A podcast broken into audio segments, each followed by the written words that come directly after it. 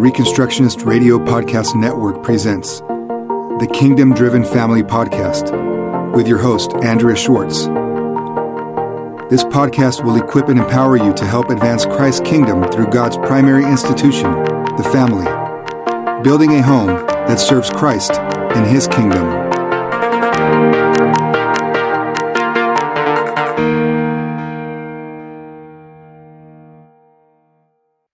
Is Andrea Schwartz with the Kingdom Driven Family, and today my subject is equipping parents for kingdom advancement.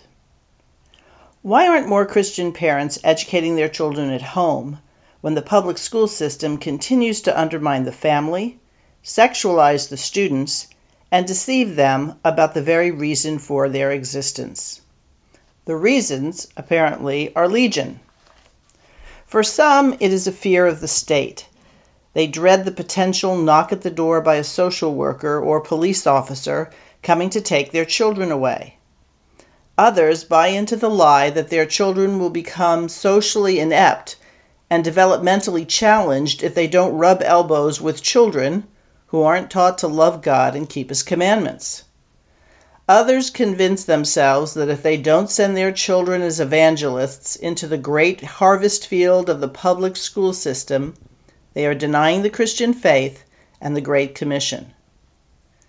This Arminian tendency results in the crowd changing the Christian child rather than the Christian child changing the crowd. Still others have a more basic fear, one that I encounter all too often in my labors as a homeschooling mentor and consultant.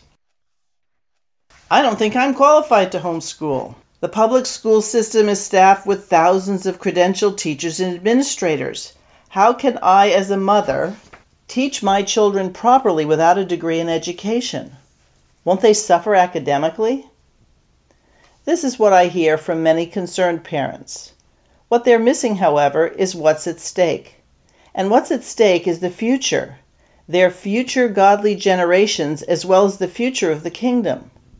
When they understand this, there is a greater possibility that they'll take the needed steps to begin teaching their children at home or find a Christian day school that teaches the whole counsel of God. When they understand what hangs in the balance, they'll realize that not only are they more than qualified, they are commanded to teach their children. R.J. Rushdoony articulates the issue in his unmatched study on the philosophy of the Christian curriculum. He states Because education means the training of the generations to come in the basic values, goals, and standards of a society, control of education is a central key to power. To control the future requires the control of education and of the child. Hence, for Christians, to tolerate statist education or to allow their children to be trained thereby means to renounce power in society to renounce their children, and to deny Christ's lordship over all of life. Unquote. Christian parents who take the Bible seriously are training the generations to come. That's why the state so desperately wants to monopolize the education of children and why it puts forward the propaganda surrounding credentials and accreditation. The intended purpose is for parents to be too intimidated to fight the system and too demoralized by their alleged inadequacy. This is misplaced intimidation. Fear is reserved for God alone, not man, and certainly not the state. Our concern as Christian parents should be whether or not we are pleasing God in something as important as the education of our children. But parents have an uphill battle because pastors and denominations also endorse statist education. Christian parents must be taught the truth about the state and accreditation. The most important point is that it is God who qualifies someone for the role of teaching his children, and it is his word that certifies. Rushdoony states this succinctly quote, in Scripture, it is the prophetic ministry of God's law word which accredits or certifies, or denounces or places under a ban all offices of state and entire nations as well. Unquote. Since the state lacks the divine authority to certify parents to teach their children, parents should not be tempted to pull back from their biblical mandate. If they are, they might consider a powerful lesson gleaned from the life of the prophet Daniel and his confrontation with statist control over the application of his faith. Some things are worse than the lion's den. What preceded Daniel's stay in the lion's den? He had been trained in Babylon, yet he and his Hebrew companions did not shy away from their identity as Hebrews. They remained faithful to the training they had received from their parents. God rewarded their obedience. As a result, Daniel and the three young Hebrew men demonstrated savvy in dealing with sensitive and important issues and were elevated to positions of power.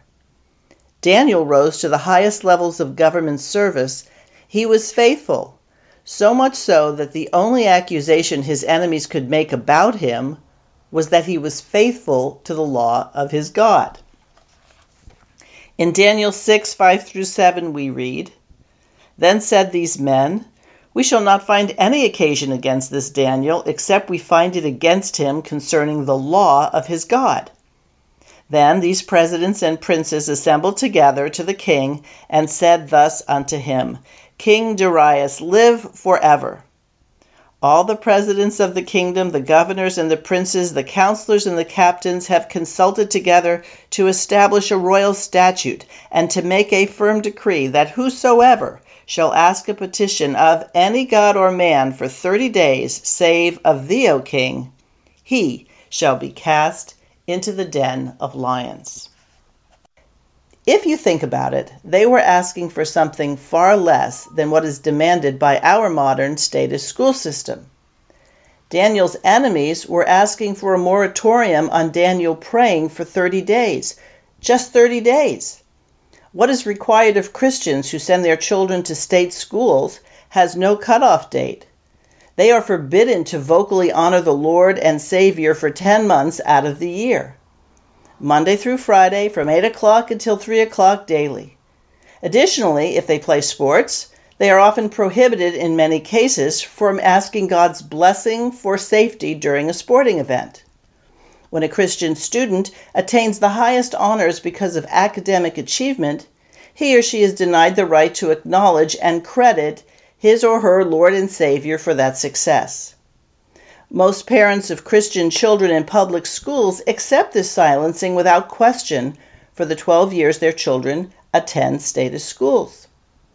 If they possessed even a mustard seed of wisdom, they would remove their children from this horrible predicament and fulfill God's requirements regarding the nurture and admonition of their children. Daniel refused to be fearful of the consequences of faithfulness. He had a lot to lose. He had a privileged position with the king. He had status in the Babylonian community. He had wealth. He could have justified obedience to the king's evil edict by saying, What will my brother and sister Hebrews do if I am no longer in a position of power to help them? Why did he force the issue and jeopardize all the good he could do for God in the position he held?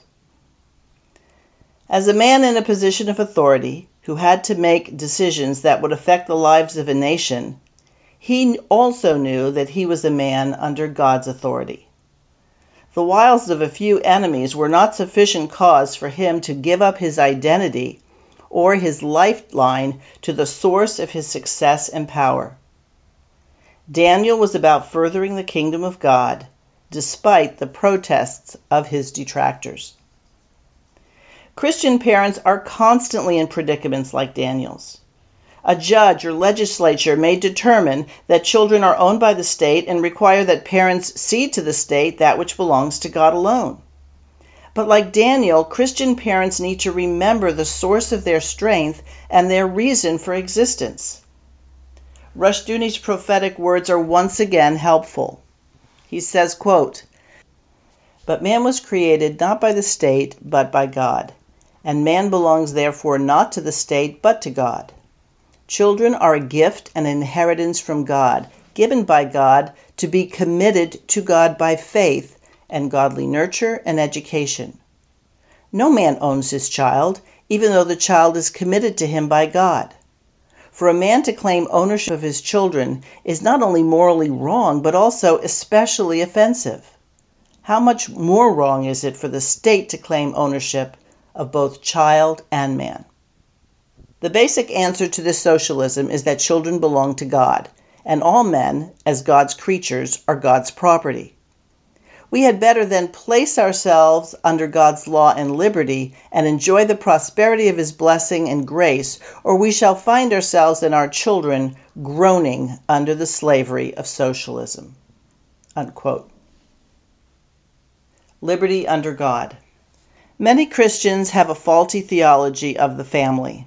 They fail to realize the immense power God delegates to parents. Again, let me quote Rushdoony. Quote, Biblical law places power and authority into the hands of the parents, especially the father, and as long as the family has liberty, liberty based on power of property, the parents have authority. The primary purpose of the inheritance tax has been to destroy this parental power. The total financial gain to the state by means of inheritance taxes is small. Similarly, transfer of power over education, income, and property from the family to the state has undercut parental power and authority. Unquote. Too many Christian parents today manifest a decided fear of the liberty God has given them, revealing a fragmented and compartmentalized theology of sovereignty. The questions continue. How long do I have to spend on each subject? Do I need to teach all subjects every day? When do I have to teach American history? My answer usually baffles my bright eyed, albeit scared mothers and fathers. That's up to you. Those are the sort of determinations you, as the parents, make. At first, they are sure they haven't understood and urge me to tell them what to do. Sadly, once I've gotten them to see that God gave their children to them to rear, and that they are running the show rather than the state, they immediately want to give me the power and jurisdiction to dictate to them how they should conduct their home school. Based on God's mandate to them, they specifically need to establish a biblical world and life view before they can establish a mission statement and purpose for their homeschool. Their personal goals, the course of study, the curriculum choices, and the extracurricular activities will all fall into place once they've embraced their charge from God. It is important to emphasize that homeschooling and Christian education in general is a means to an end rather than an end unto itself. All decisions regarding professions and occupations need to be evaluated in terms of the kingdom of God and of His Christ. In other words, the measuring device for all pursuits needs to be how does this activity work toward building or furthering the kingdom?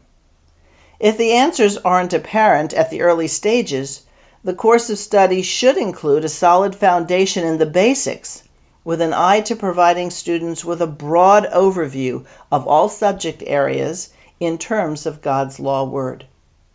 Talents, inclinations, and opportunities will manifest themselves as the student matures, thereby providing direction. Gateway to the Soul.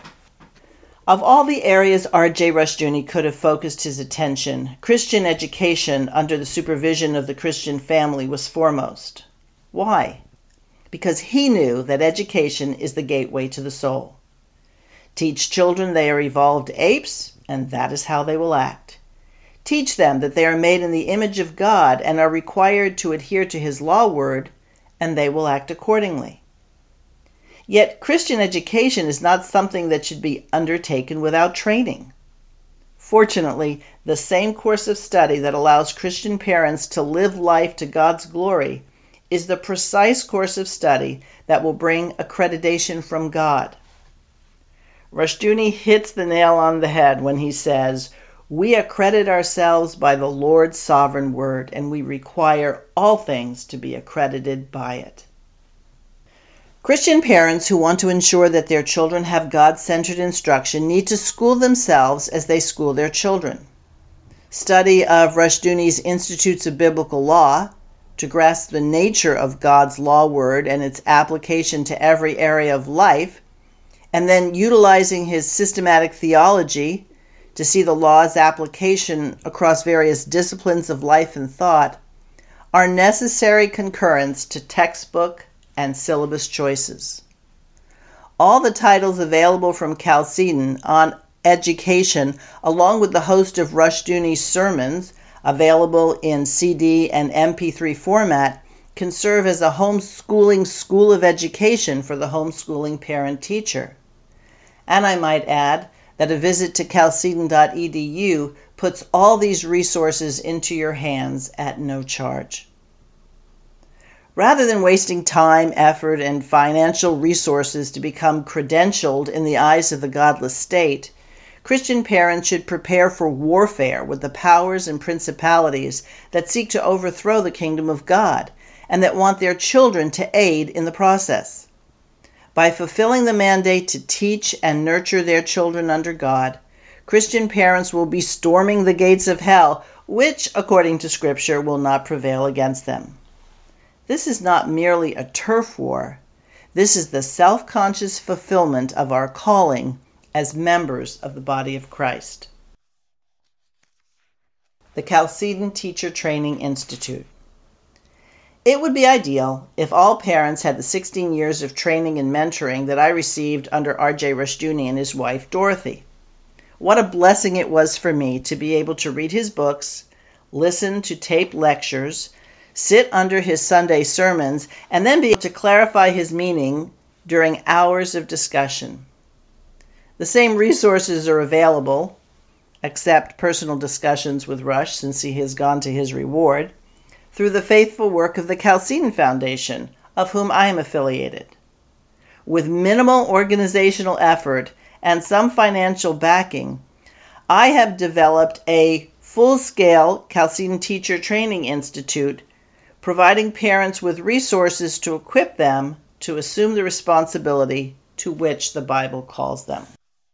This institute really amounts to online discussions and interactions intended to develop increased competency and direction in the Christian homeschool teaching community through assigned readings, lectures, and position papers, which I call point of view papers, intended to further the competency of homeschool teachers in all of their educational endeavors, ensuring their ability to convey and maintain a biblically consistent and orthodox worldview over every subject area.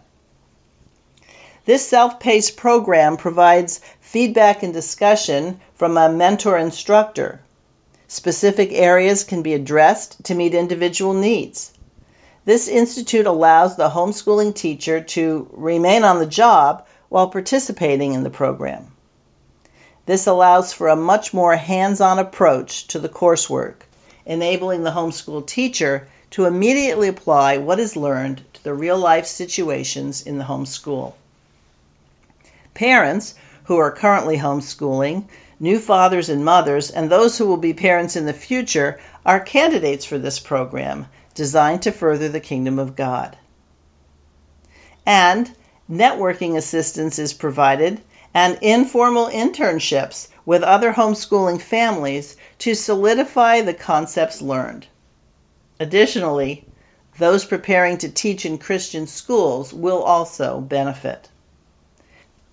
Trainees are encouraged to interact with the material and formulate their own positions, thereby preparing them to articulate their beliefs. Not only does this solidify their philosophy of education, it also provides a strong foundation upon which to nurture their students and withstand the assaults of those opposed to educational freedom.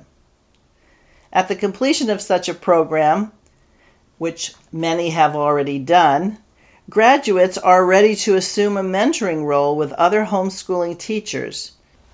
This concept developed can take the homeschooling community to the next level by establishing a more firm foundation in advancing the kingdom of God. And I'll conclude with another quote from Rushdoony. The great missionary requirement of the days ahead is Christian schooling and institutions. This is in part Chalcedon's function, It must become a central area of activity for all Christians and for their tithes in the days ahead. The word of God through Isaiah is this For the earth shall be full of the knowledge of the Lord as the waters cover the sea. This God will accomplish with or without us. Those who are not a part of God's purpose had better beware of the consequences of being indifferent to his ways. Thank you for joining Andrea Schwartz and the Kingdom Driven Family Podcast, holding up the family and self government as a true and lasting means of transforming society. Please visit thekingdomdrivenfamily.com and reconstructionistradio.com